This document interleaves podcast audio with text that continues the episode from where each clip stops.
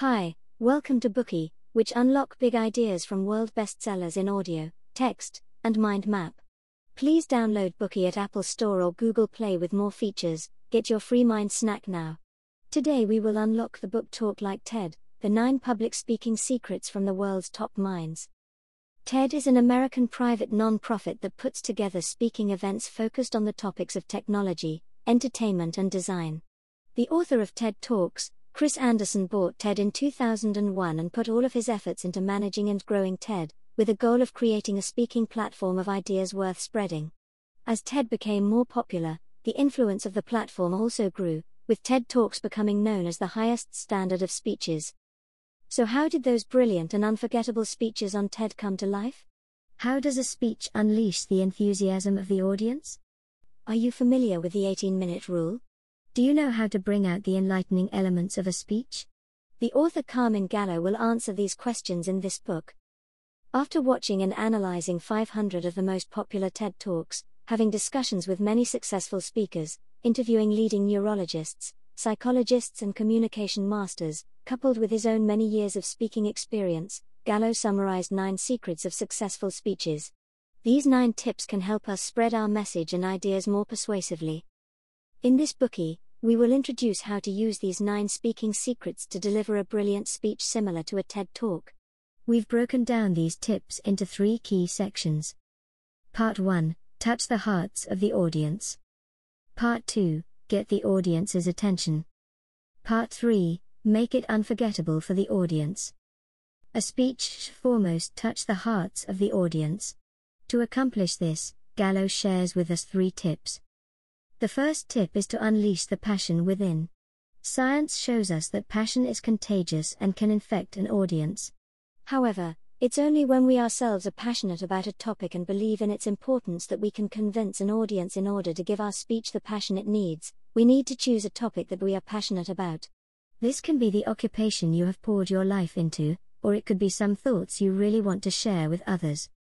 In her 2012 TED Talk, fashion model Cameron Russell showed the audience a series of before and after photos. Each series of photos showed what she looked like before shooting for a commercial and what she looked like eventually in the ads. The two photos looked like two different people. She wanted to help the audience understand that the final product from the shoot was actually the work of a hairstylist, makeup artist, and the photographer, and not her authentic self.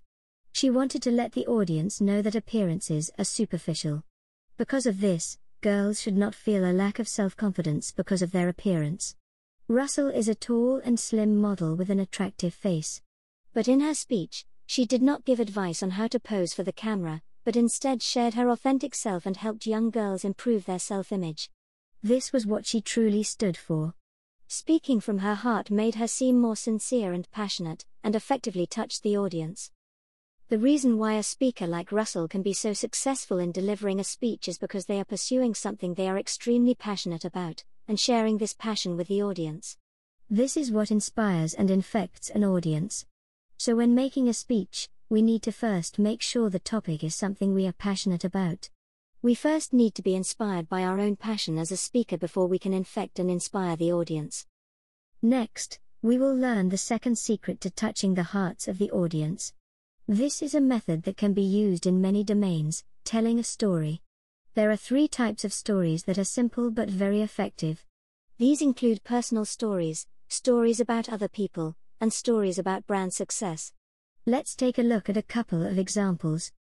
Bryan Stevenson is a civil rights attorney who received a Freedom's Medal from the Roosevelt Institute in 2011 for his contribution to society. Later, he was invited to the TED stage to give a speech. In his speech, he told stories about a few people who had influenced him in his life. He first shared a story about his grandmother, who, when he was eight or nine years old, grabbed his hand and told him, I think you're special. I think you can do anything you want to do. Stevenson mentioned that he never forgot these words, because they were what helped him find his identity. Next, his grandmother made Stevenson promise her three things, one being to never drink alcohol. Years later, Stevenson and his brother and sister were in the backwoods of their house, his brother wanted him to drink some alcohol, but Stevenson firmly refused.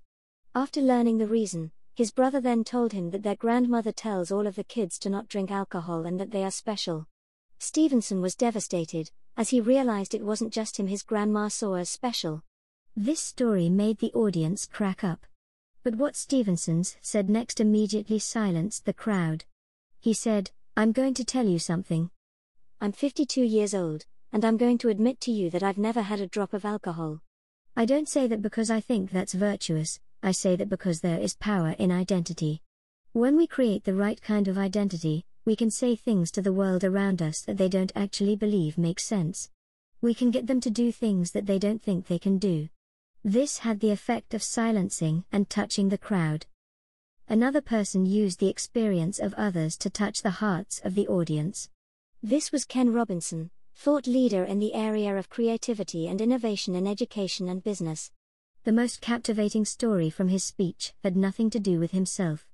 Rather, he told the story of how the choreographer of the musical Cats and Phantom of the Opera, Gillian Lynne, became a dancer. During Robinson's interview with Lynne, Lynne told him a story from her youth. Growing up, her ADHD made teachers think that she had a learning disability. So, her mother brought her to see a doctor. During the visit, the doctor wanted to talk to her mother privately, so they left Lynne in the room alone with the radio on. After the mother and doctor left the room, the doctor let the mother observe her daughter through a window. While they were observing, they discovered Lynne stood up and started dancing to the music.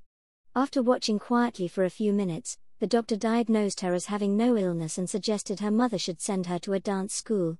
She attended a dance school, and had a career at the Royal Ballet, and later became one of the most successful musical choreographers in the world.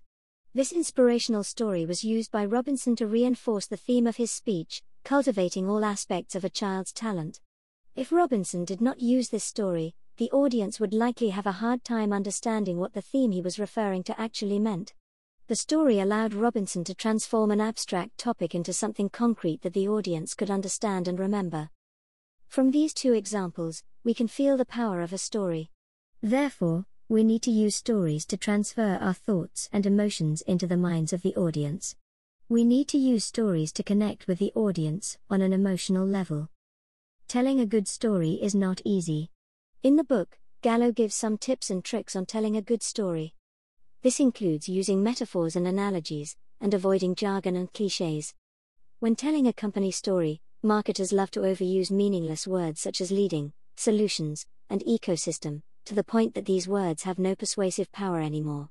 Gallo suggests a trick to telling a story during a business speech is to use the hero and villain format. First, set up the conflict of the story, describing the company as a hero who successfully tackled the issue, then emphasize how they are saving the customer from the villain. Using this template to tell the product's origin story can help the customer understand what issue the product is solving, and why it is worth buying. The final secret to touching an audience is to repeatedly practice. Being successful at anything requires constant practice, and speaking is not an exception. Before a speech, you must practice repeatedly, making your voice, hand gestures, and body language consistent and in harmony with your words. Practice making your speech smooth and natural as if you were talking to a close friend.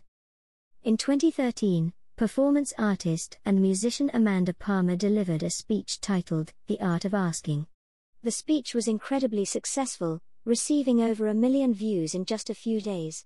After the speech, she published a 30 page blog post describing her preparation and practice for this speech. We can learn from her post that if we want to deliver a great speech, there is a lot we need to prepare. We need to collect topics related to the speech, we can rehearse the speech in front of others and ask for feedback. We should also improve weak areas based on this feedback and constantly practice. So, what did you need to focus on when practicing? In regards to speaking speed, Gallo thinks regular conversation speed works. When practicing, we can slow down our speaking speed. After we have memorized the speech, we can resume normal speed during the real speech, giving the whole speech a warm and natural feel that makes us seem trustworthy.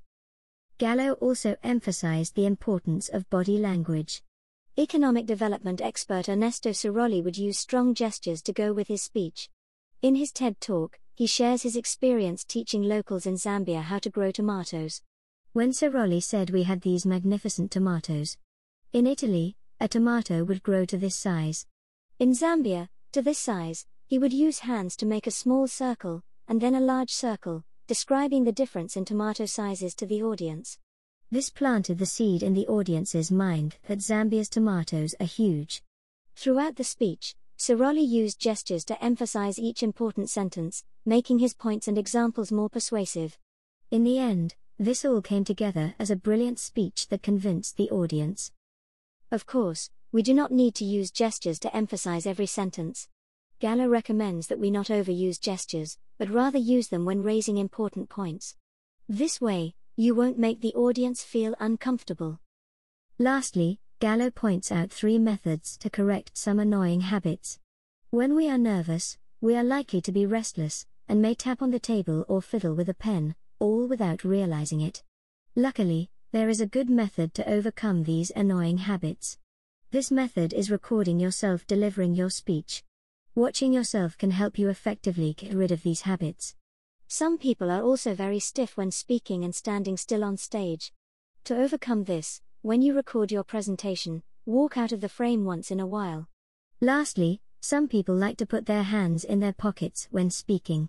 To solve this, you can try keeping one hand in the pocket at times and use the other to make appropriate gestures.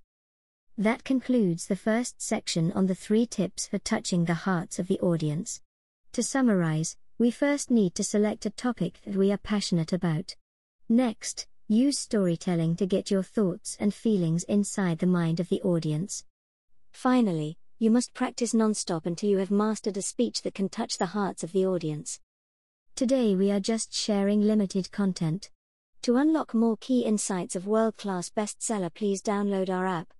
Just search for BOOKEY at Apple Store or Google Play. Get your free mind snack now. Dir hat dieser Podcast gefallen? Dann klicke jetzt auf Abonnieren und empfehle ihn weiter. Bleib immer auf dem Laufenden und folge uns bei Twitter, Instagram und Facebook. Mehr Podcasts findest du auf meinpodcast.de.